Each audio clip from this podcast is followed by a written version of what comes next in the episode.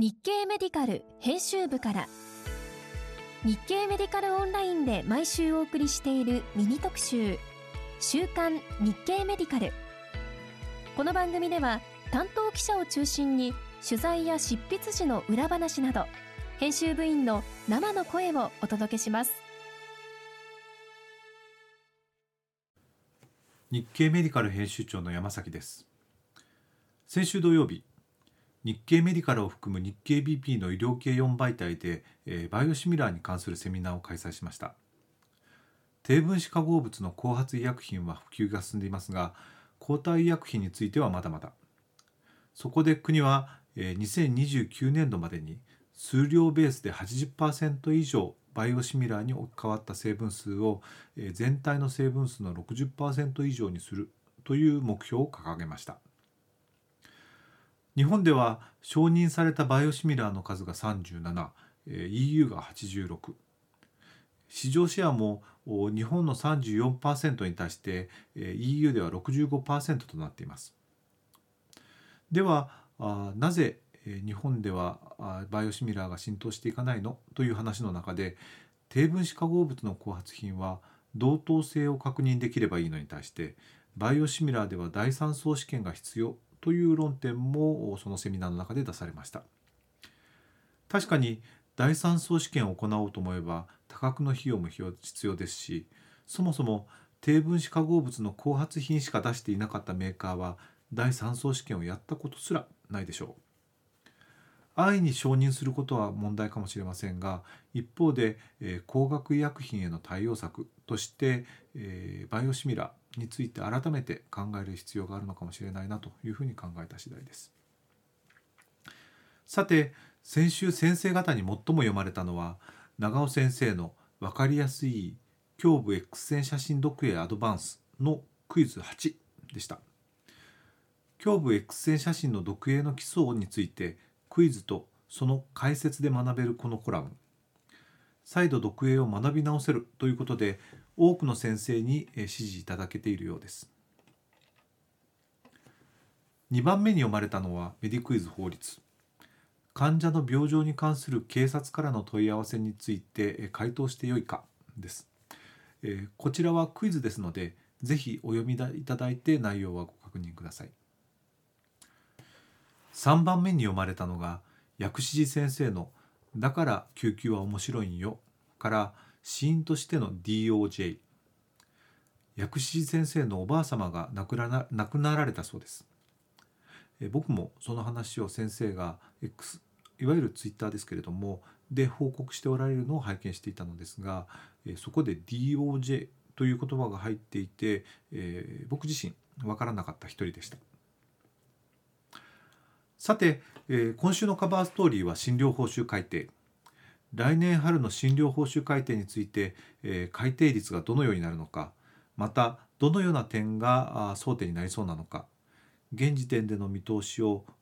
日経メディカルの姉妹誌である日経ヘルスケアの豊川拓副編集長に解説してもらいました。ということでよろしくお願いします。まあ、ちょっとまず、日経ヘルスケアってどういう媒体なのかからお願いします。はい、わ、かりました。えー、っと、日経ヘルスケアは、えっ、と、1989年ですかね、あの、創刊した雑誌で、まあ、主に医療・介護の今、経営士としてやってます。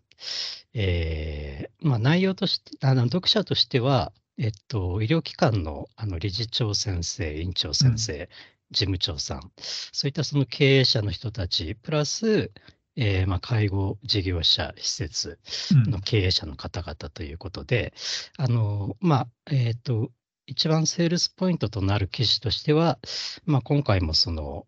2024年度診療報酬改定、介護報酬改定ありますが、そうした改定のあの議論の内容とか、まあ、どういった形で決まったのかと、そういうのを詳述するような記事が、あの、セールスポイントの記事になってます。でさらに、その、いろいろ今後の、まあ、やっぱり医療機関とか、介護事業者の、あの、がどう生き残っていくべきかというような、そのヒントになるような記事を、まあ、あの、実際の、あの、医療機関の担当の方とかに取材して、まあ、と紹介しているというようなところです。昔、日経ヘルスケア、あ、じゃない、日経メディカルが創刊したときは、あの、こういった医療経営っていうのは、日経メディカル内でやってたんですけど、まあ、それを35年ぐらい前に、あの、切り離して、日経ヘルスケアという雑誌を作ったということで、うん、まあ、日経メディカルのそういう意味では姉妹誌ということですね。はい。で、えー、まさにそういう意味で言うと、診療報酬改定、その改定率の話、あるいは改定内容の話というのは、どんずばだということだと思うんですが、はい、まず、皆さん一番気になっている改定率。財務省がこの間からいろいろ言い始めましたが、ズバリどういうふうになると思っている？えっとですね、これ、あの今回あの、非常にあの今まで以上にちょっと予測が難しいかなというのが本音でして、あのというのはあの、いろいろそのプラス改定、えー、の要素もありつつ、マイナス改定の要素もあると、まあ、かなりそこのせめぎ合いで、まあ、どうなるのかがわからないっていうのが正直なところなんですけど、まずあのプラス改定の要素としては、やっぱりこれあの、今のその社会一般に言われてることですけれども、あの物価高騰とか、ああとはまあ人手不足による人件費の高騰、まあ、そういったところがやっぱり医療業界でもあの大きな課題になってまして、まあ、それをあの勘案すると、まあ、どうしてもその改定率プラスにしてもらわないと、うん、あの医療経営が成り立たないというところがあるというところですね。で一方であの、マイナス改定率になる要素というのもありまして、うん、まあ、具体的に言うと、まあ、一つは、あのえっと、あれですね、あの岸田内閣があの打ち出している、まあ、異次元の少子化対策、はいはい、これが、あのー、まあ、大体3兆円台半ばの財源が必要になると。うん、でその一部を社会保障費から捻出するというような、うん、あのところも出てるので、うん、これがですね、あの診療報酬とかから持ってかれると、まあ、どうしてもマイナスへの圧力っていうのはかかってくるかなというのと、あとは、まあ、あのこれまでの改定は、薬価を引き下げて、それを診療報酬本体にプラスで載せると。まあ、そういう形でやってきたんですけど、うん、この薬価改定っていうのが、2021年度から、あの毎年、うん、はい、行うことになって、まあ、そこのその薬価の引き下げがもうちょっと限界に来てるというのが、うん、まあい、いろんな方がの見方なんですけれども、うんうん、まあ、実際に、あのー、今問題になってる、まあ、高圧医薬品の流通の問題だったりとか、あとはまあ風邪薬とかそういったところがもうあの足りなくなってるっていう、うん、これはもうその薬価引き下げすぎて、うん、あのちょっとそういったところへの、あのー、開発投資と。かですね。うん、やっぱりそういったのも考えると、ちょっと薬価から捻出するっていうのもなかなか難しいと。うん、でそうすると、まあ、どうしてもちょっとマイナスの方向にあの働く可能性があるのかなというふうには考えていて、うん、まあ、それを勘案すると、あの、すいません、正直今、どっちにぶれるのかっていうのはなかなか分かりづらいところで、うん、で、まあ、ちょっと一つの、あの、もう一つの方向性として、あの、今回、介護報酬とのダブル改定なんですけれども、うんうんうん、おそらく介護報酬はプラスになるだろうと、うん、これがおお大方の見方なんですね。するためにも。そうですね。うん、はい。あの、岸田内閣が、あの、介護職員の給料を月6000円上げると、もう打ち出してますので、まあ、その部分も考えると、介護報酬はプラスになると。で、それを考えると、じゃあ介護報酬改定がプラスなのに、診療報酬改定はマイナスでいいのかっていう、まあ、そういう見方もできるかなと。うん、でそう考えると、まあ、診療報酬改定、若干プラスになるという可能性っていうのも、まあ、あるのかなというふうにまあ、ちょっと個人的な、ちょっと予測外れたら申し訳ないんですけれども、うん、そういうところは考えられるかなとは思ってます。はい、でも、えっと、例えばコロナ禍の特例分積み増してたわけじゃないですか。はい。あれがそのまんま特例分が抜けるだけでマイナスになっちゃいますよね。うんうん、その扱いってまだ何も特に言われてない。うんまあ、そうですね。まあ、特例分があれは確かえっと、補助予算でうん。賄ってると思うんで、うんその改定率のとところはちょっと切り離されてるかなっていうのもあるので、うんあの、そうですね。まあ、やっぱり、その、えーっと、ちょっと24日の中央社会保険医療協議会うんうんっていうのが開催されて、厚生労働省のうんうんですね。で、そこにあの、医療経済実態調査の結果っていうのが出てきてまして、うんうんあのーまあ、これってかなりその改定率を決める上で、あの、非常に大きなあの資料になるんですね。で、まあ、何を調べてるかっていうと、まあ、病院とか診療所の、あの、経営状況、まあ、損益率とか、うんうんうん。そういうのを調べた調査なんですけれども、これを見ると、あの、病院は軒並み、あの、赤字になってる。う。ん。で、しかもその赤字幅が広がってるうん。わけなんですね。まあ、えっと、2021年、22年についてなんですけれども、まあ、それを考えると、まあその、その大きな要素としては、やっぱり人件費の高騰だったり、あと、光熱水費うんの部分の高騰、うん。で、ここの部分かなり大きくて、まあそういった状況を考えると、うん。あの、なかなか、あの、マイナス改定にしづらいかなといううところでは思ううん。感じてますね。一方で、えっと、診療所部分については財務省がちょっと儲かってる、儲かるって儲かる。そうですね。だから、そうですね。多分その、プラス改定という形にしたとしても、なったとしても、全体が上がるわけではなく、やっぱり、あの、これまでの改定もそうでしたけど、上げるところがあれば、あの下げるところもあるということで、ん。そこで、うん。まあ、全体のパイが限られているので、調整していくということにうんなるので、うん。まあ、そう考えると、まあ、財務省が、えっと、11月20日ですかね、。予算の権議出しましたけど、うん。ここでその診療所の、あのー経常利益率が高いというところをうん。ものすごい強調して、あのうん非常に今回引き下げのターゲットにうん。してると。うん。で、まあ、そういう意味では、あのまあ、ざっくり言うと、病院側に配慮をしつつ、まあ、診療所関連の報酬っていうのを、うん。あのちょっと引き下げてくるという可能性はあるのかなというふうに思ってます。で、実際、さっきのその医療経済実態調査を見ると、あの診療所の報酬、えっと、損益率っていうのが、に20 2021年、22年で、やっぱり上がってきてて、うんうんうん、しかも、あの、令和4年度、これですかね、2022年度ですかね、えっと、8.3%に達してる。うんうん。8.3%かな。で、これはあの結構一般の中小企業でいうと大体3%ぐらいですかね。それから比べるとかなり高いというところで、まあちょっと、あのー今回のターゲットという意味では、うん、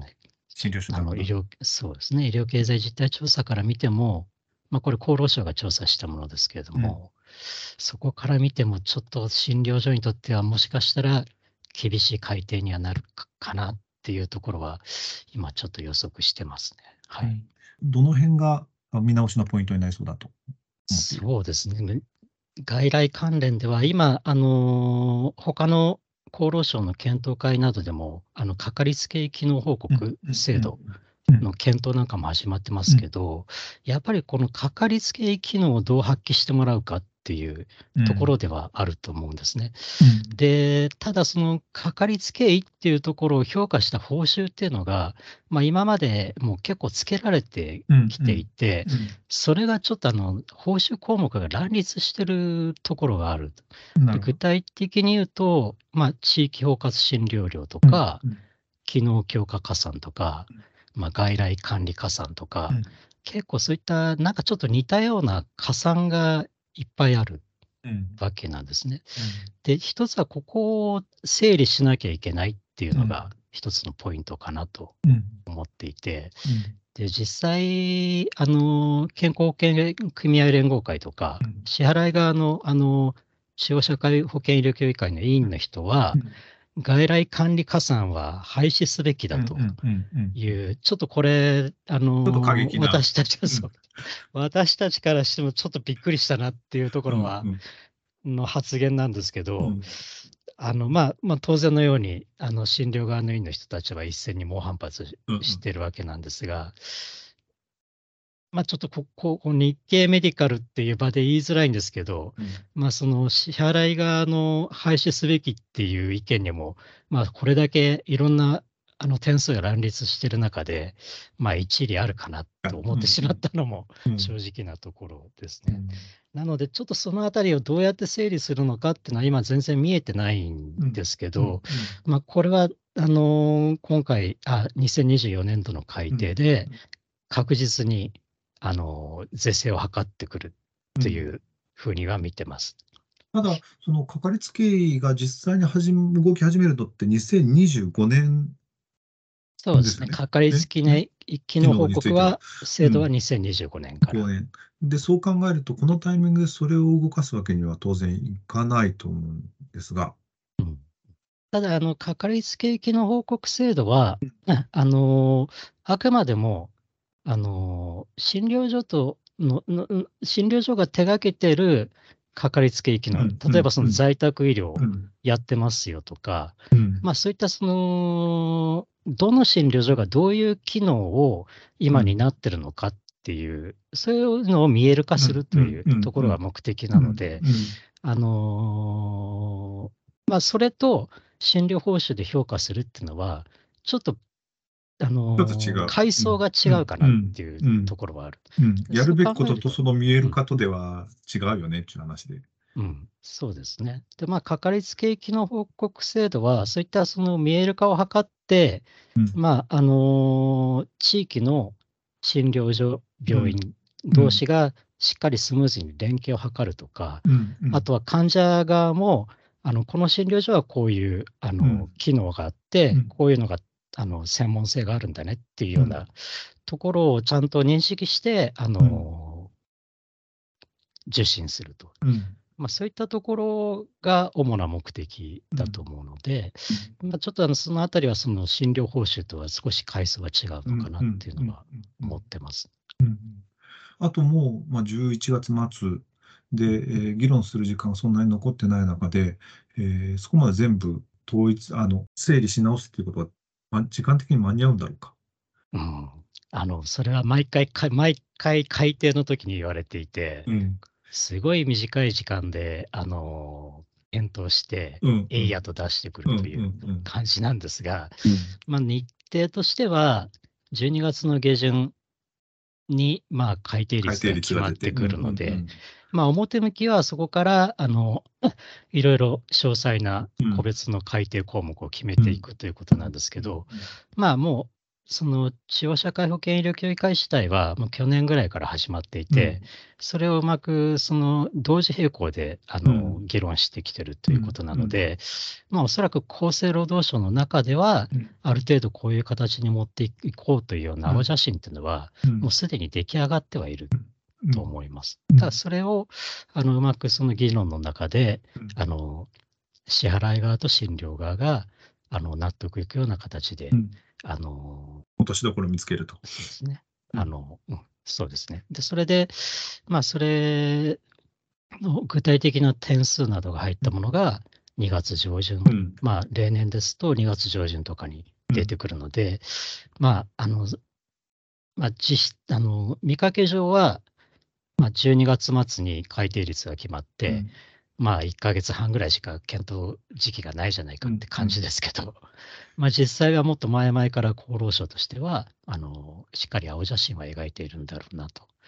で、まあ、それをどうやって落としどころを見つけるかとうんいうところかなというふううんに思います。そうすると、えっと、厚労省もお診療所の外来機能の整理っていうのは、まあこのタイミングでやらざるを得ないと思ってただろうなと。今回、その財務省が突然言い出したものではないだろうなというふうにうん解釈している。そうですね。あの、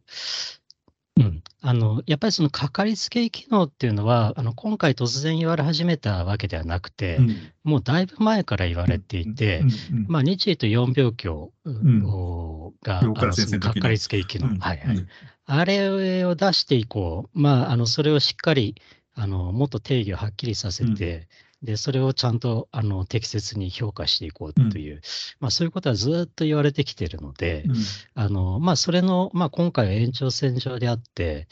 あのまあ、一方で、あのそこの部分の報酬っていうのが、うん。うんまあ、これまであんまりいじられてきてない。入院医療とかに比べたら、うん。あんまりいじられてないっていうのがあるうんと思うんですね。うん。で、それをやっぱりその入院機能っていうのは、あのなんとなくこう、一段落してきてる部分があって、うん。まあ、それをちょっとあの少しメンテナンスしてどうやって持っていくかっていう、うん。今その段階かなっていうのがあって、じゃあ次のターゲットとしてはやっぱりその外来機能のうん。点数っていうことになってきてるのかなっていうのは思います。なるほど。えーメンテナンスという意味で言うと、お急性期病棟からのお下りの話というのもはい。今回の改定のポイントなのかなと思っていたんですが、この辺はいかがでしょう？そうですね。これは入院機能の部分でかなり大きな焦点になってるところで、やっぱり今、今度は2024年度改定で、うん。今まではその2025年に向けてどうするかっていう話をしてきたわけですけど、うんもうそれがもう直前に迫ってきてる。うんでだなので、次は2040年うん。をもう念頭に置いて考えないといけないっていうのが、あのやっぱり背景にあって、じゃあ2040年は何の年かというと、高齢者人口がピークを迎えるうん。時期で、うん。まあ、これからどんどんどんどん高齢者人口っていうのは急増していく中で、あのじゃああの、どういった疾患の人たちうん。が、あの多くなってくるのかっていうところへの対応だと思うんですよね。うんで具体的にはその高齢者の救急うん。搬送、うん。やっぱりこれがもう、ものすごく増えてくるっていうのが予測、ううん。まあ、推推計があって、うんあのそこをどどこの病院がどう見るべきなのかっていうところの、その一つの整理として下り搬送っていうのが出てきてると思うんですね。うん。でももで高齢者救急っていうのは、やっぱりあの本当に重症な人というよりは、うん。軽症、中等症、じゃあそういった救急搬送の患者さんを、高齢の患者さんを、高度急性期とか、うん。そういったところで見るべきなのかっていうところがあるわけですよね。うんうん。でもぐ、まあ、やっぱりその具体的な疾患だと、尿路感染症とか、うん。誤嚥性肺炎とか、うんうん。まあ、そういった患者さんが多いんですけれども、うん。まあ、やっぱそういったところは、あのいわゆるその今、軽度急性期って言われている、あのまあ、地域包括ケア病棟っうん。ていうところで、あの見た方が、うん。中心になって見た方が、うん。よりその高度急性期病院は、本当のその純粋な高度急性期に特化できるんじゃないかと。うんうんまあ、そこの整理だと思うんですよね。うんうんで、なので、やっぱり今回の入院機能のあの見直しとしては、そこの高齢者救急搬送を、うん軽度急性期の地域包括ケア病棟で直接受け入れるうんっていうルートが一つ。うんただ、あのやっぱりその救急患者なので、うん。どういう状態でどういう疾患なのかっていうのは、あのもう明確にあのわからない患者さんっていうのもいるので、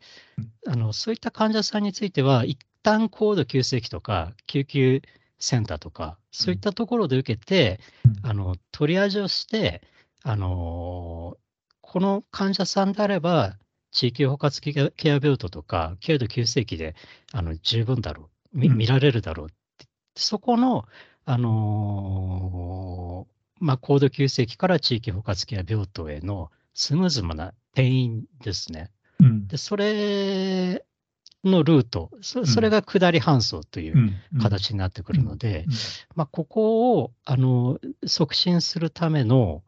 あの診療報酬の仕組みっていうのはどうしたらいいのかっうんていうのが、やっぱり今回の改定のうん。あの見直しの非常に大きなポイントになってますね。はい。そういう意味では、そこの分というのは、あ今回仕上げるというよりは、あ今後の議論のお叩き台、頭出しみたいな位置づけになりそうな。そうですね。た例えば、あのーこれ、こうなるっていうのは全くわからない状況で、うんあのー言うと、うん。まあ、例えばその下り搬送を、うん。あのーどうやってスムーズに進めるかっていうところになると、うん、やっぱりその、えまあ、それなりのやっぱりその急性期の患者さんなので、地域包括ケア病棟としても、あのやっぱりそれなりのあのお金、診療報酬をつけてもらわないと、うんうんうんなかなかつけてらんないよっていう。はいはい。で、そこで、まあ、ちょっと一つ考えられる手としては、あの今、その救急医療管理加算っていう、うんあの点数があって、うん。これは救急搬送患者さんを受けて、まあ、うん。一定のその要件にあの合致すると、それをあの数日間、あの一定期間あの算定できるわけですけど、これをあの高度急性期から地域包括ケア病棟に転院した後も、うん。あの取っていいですよとか、うんうんうんまあ、そういう形も考えられるのかなっていうのは一つ思ってます。そうすれば、地域包括ケア病棟を運営している病院も、うん。あの高度急性期からあのすぐ受け入れやすくなって、まあ、経営的にもそこの部分の点数っていうのがついてくるんで、まあ、あの受け入れますよという、そういう促進にはなるのかなというのは思ってます。なるほどね。あと、えーまあ、うちの親会社も含めて、オンライン診療の話っていうのは、いろいろ注目がされているみたい。で、今回も、えー外来のオンライン診療の話というのはちょこちょこ聞こえてきますが、実際にはどうなりそう？今回の点数はつきそう？それともつか？ないオンライン診療は、あの前回改定で、あのーまあ、いわゆる既存の書斎診療からうんちょっとあの、分けられて、うん。あのーオンライン診療専門の書斎診療、うん。初診初診療、再診療ってできたわけで、まあ、これを今、どうやって、あのー普及させていくか、適切にあのりあの算定してもらうかっていう、うん。次元なのかなっていうのは思ってまして、うん。で実際、厚労省がまあその中央社会保険医療協議会に出してきてる資料を見ると、うん。やっぱりあのオンライン診療をふ適切に使われているかどうかっていうような、うんあの視点でのあのデータが出されてきてる。うん。うん。で例えば、まああのオンライン診療がその、まあえっと、全診療の5割を超える診療所っていうのもうんうんあって、うん。じゃあそこの診療所っていうのが、どういう疾患に対して、あのオンライン診療してるのかっていう、うん。そういうデータも出してるんですけど、うん。うん。実はこれ一番多いのが不眠症でうん。なので、これなぜ不眠症を見てるってことは、本来そのオンライン診療では処方できないうん。抗精神薬。うん。薬はい。うん。それを処方してんじゃないかっていううん疑いがあったり、うん。やっぱりこれってのはその不適切ですよねってい言うために出してきてるデータだと思うんですよね。なので、そういったところのその是正を図るとか、うんあのが一つ、あのうんまあ、オンライン診療については、今回の改定のポイントかなとは思ってまして、うんでもう一つはやっぱりその、オンライン診療をいかに普及させていくかっていう面ですね。でそれの一つの方策として、えーっと、D2P with N。N 看護師さん。看護師さん。看護師さんが患者さんについて、あのオンラインで医師の診療をうん。受けるみたいな感じかな。うんその形を評価してあげることで、うん。やっぱりその高齢な患者さんが多くて、その IT に弱いとか、うんうん。まあ、そういったところもカバーできるし、であとは、まあ、あの診療のあの質っていうのも患者、あ看護師さんがあの隣にいることによってあの上がると。うんうん。まあ、そういった形でもうあの質の確保と、うんあとはまあそのオンライン診療の普及っていうところで、まあ、その両にらみで、この部分はあの確実に評価はしてくるのかなっていうふうには考えてます。うんそうすると、えっと、特定行為ができるう看護師さんの評価っていうのも変わってくるんだろうか？そうですね。まあ、多分そこは、そこまであの。例えばその、あの、オンライン診療の中で要するにその後あ。何らかの対応はすする必要も出てくるし、うん。えー D2P with N っていう話になってくると、看護師さんが何ができるか、どこまでさせるかっていうのが一つの争点になってくると思うんだけれども。例えば、それは、あの、その D2P with N を担える看護師は、特定看護師さんに限るとはか、まあ、そういう形にしてしまうと、多分そのそれは広がらない普及、うん、普及の妨げになる。だからそういう意味では、まあそこの看護師さん、まあ何かしら、その、な内々の検証を受けてるとか、そういう要件はつくにしても、うんそそういったその特定看護師じゃなきゃダメとか、うんうんまあそういった感じにはならないのかなっならないていうのは。あるいはそこの特定行為をもっと広げていきたいとか、そういうふうな話にはなかなかしにくい。うん、うんそうですね。まあ今その特定、あまあ、今すぐっていう話ではもちろんないと思うけれど。ただやっぱりその、うん、厚生労働省としては、うん特定行為研修の終了した看護師さん、うん増やしたいということで、うん確か目標人数も掲げてたけれども、うん全く、あの。ね、全然達成できてない状況。うんうんまだやっぱり1000人ぐらいでしょ。うんうんうんうん。ただ、ここはやっぱり、あの、厚労省自体も多分、その、問題認識っていうのはしっかりあると思ってて、うん何かしらの手は打ってくるっていう形ではあるんだと思うんですけど、まあ多分、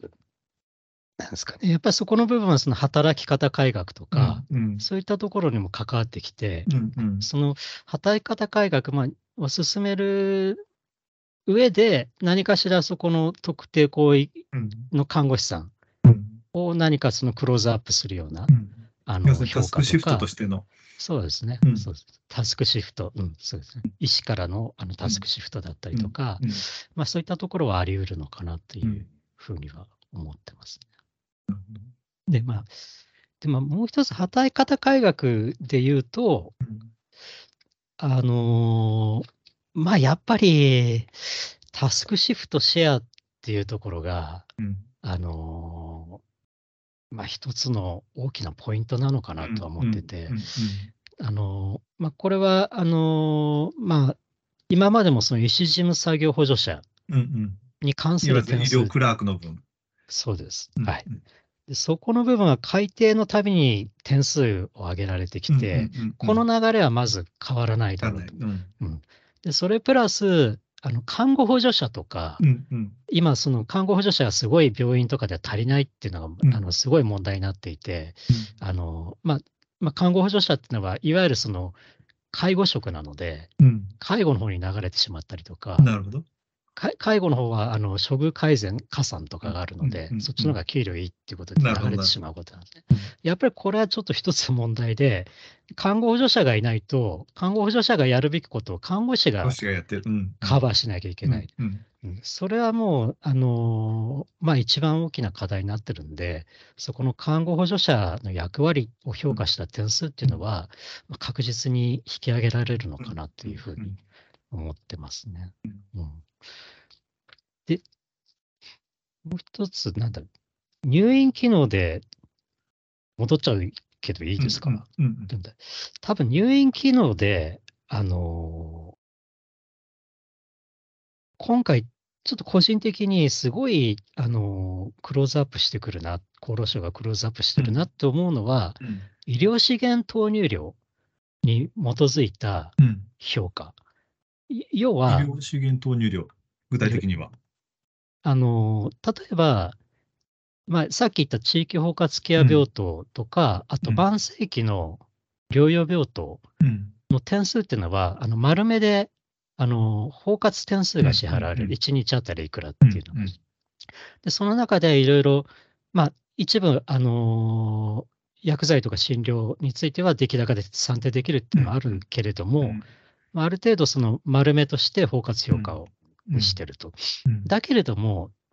患者さんによって、うん。あの実は、あのその、あまあ、さああの状態が違うから、うん。あのいろいろそういったあの出来高で見てみると、実は同じ入院料の点数の患者さんでも、うん。あの医療資源を投入した量っていうのは違うというデータをしきりに出してきてて、なるほど。うん、まあ、要は、結局今、その急性期病院の方では、DPC、PDPS の、あのあれで、まあ、大体その、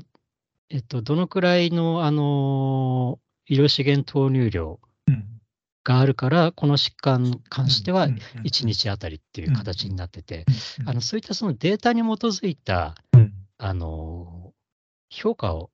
っていうのをものすごい重視してきてるのかなと。でなので、まあ、入院機能に関しては、そこの部分をもうちょっとしっかり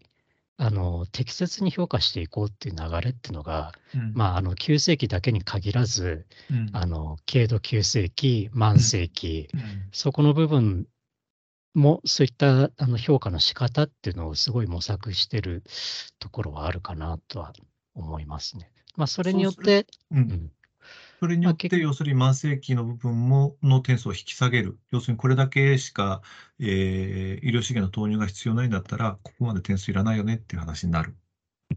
そうですね。だから結局、やっぱり頑張ってるところにはうん、ちゃんとあの支払いましょうと。うん。ただやっぱり軽い患者さんばっかりうん入れてる病院には、まあ、それなりの、うん。それに見合った点数うん。を支払う、うんあのしか支払いませんようんというような、うんまあ、そういうところがベースにあるのかなと。うん。で、これはもう、あの今、そのデータ提出っていうのが、各病院、あのかなり進んできてて、うん。で、それが、まあ、いわゆるそのデータ提出加算とか、そういうので、これまで評価されてきた部分で、それがだいぶ浸透してきて、いろんな病院のあの診療データ、うん診療状況のデータを取れるようになってきたっていうのが、あのベースにあるのかなと。うん。で、じゃあ、それだったらそれをしっかり分析して、うん。あのしっかり頑張ってるところには、あの支払って、うん。それなりの病院にはそれなりの点数うん。しっかりなんですけど、で、まあ、そそれが、まあ、あの相殺すると、それが、あの、全体として、あの、支払った報酬全体がプラスになるのかマイナスになるのかちょっとわからないですけど、うんうんおそらくちゃんとそうやって支払うことによって、まあ、ある程度その適正なあうんの診療報酬制度にはなっていくっていうことなのかなっていうふうには考えてます。なるほど。だから、だからこれは、あの、おそらく、あの、いずれ、まあ、ちょっとかなり先かもしれないですけど、外来機能にも、うんそういった、あの、考え方による診療報酬の付け方っていうのは、うんもしかしたら入ってくるかもしれないなっていうのは、言ってます。まあ、だいぶす、入れるとしてもだいぶ先だと思いますけど。うんというような話も含めて、えーこの後12月10日にセミナーをする。ああ、そうですね。はい。えっと、日経ヘルスケア主催で、12月10日に、えーっと、まあ、あの、日経ヘルスケアの読者の方ご存知かと思いますけど、あの、病院経営最前線っていうコラムを書いていただいている、あの、工藤隆先生うんうんですね。で、それとあと医療データ分析をすごい、あの、得意とされているメディチュアの渡辺さんうんの2人に、あの今回の2024年度の診療報酬改定を展望してもらうと。で単に、まあ、こうなりそうだよねとかそういうことではなくてうん、ちゃんとこういうデータを分析していくと、まあ、こうなりそうだとか、うん。こうなっていくとデータ分析してみるとこういう影響がありそうだよねっていうような、そういったところまであの踏み込んでもらおうと思いますので、まあ、あの単なるあの予測セミナーとはちょっと一味違う形にはできるかなと思ってます。なるほど。えっと、12月10日、えーこれはオンラインで、そうですね、えーオンラインです。オンライン一えっと、セミナーで、時間は、えっと、13時から、えっと、ちょっとだいぶ長いですけれども、えー17時50分まで、うんはい。はい。やりますえっと、5時50分まで。まあ、はい。大体6時まで。そうですね。うん6時前までで。うんはい。うんで、えっと、これ申し込みはどういうふうにすればいい？これは、えっと、どうすりゃいいんだ？他にリンクがあった。えっとですね、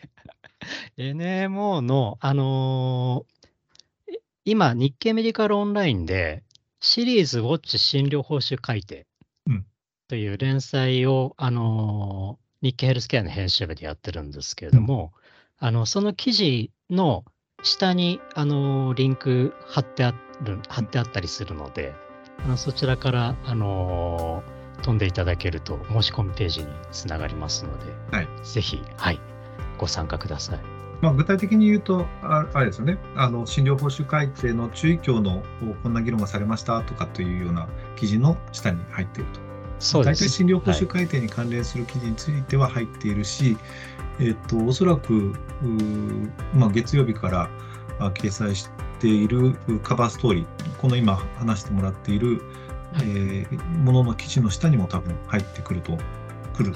て、そうしていね。つけているはずなので、はいそこから、えー申し込みが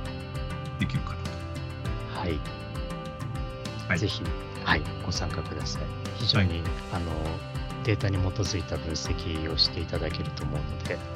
あの一味違った改定予測セミナーになると思います。はい。はい。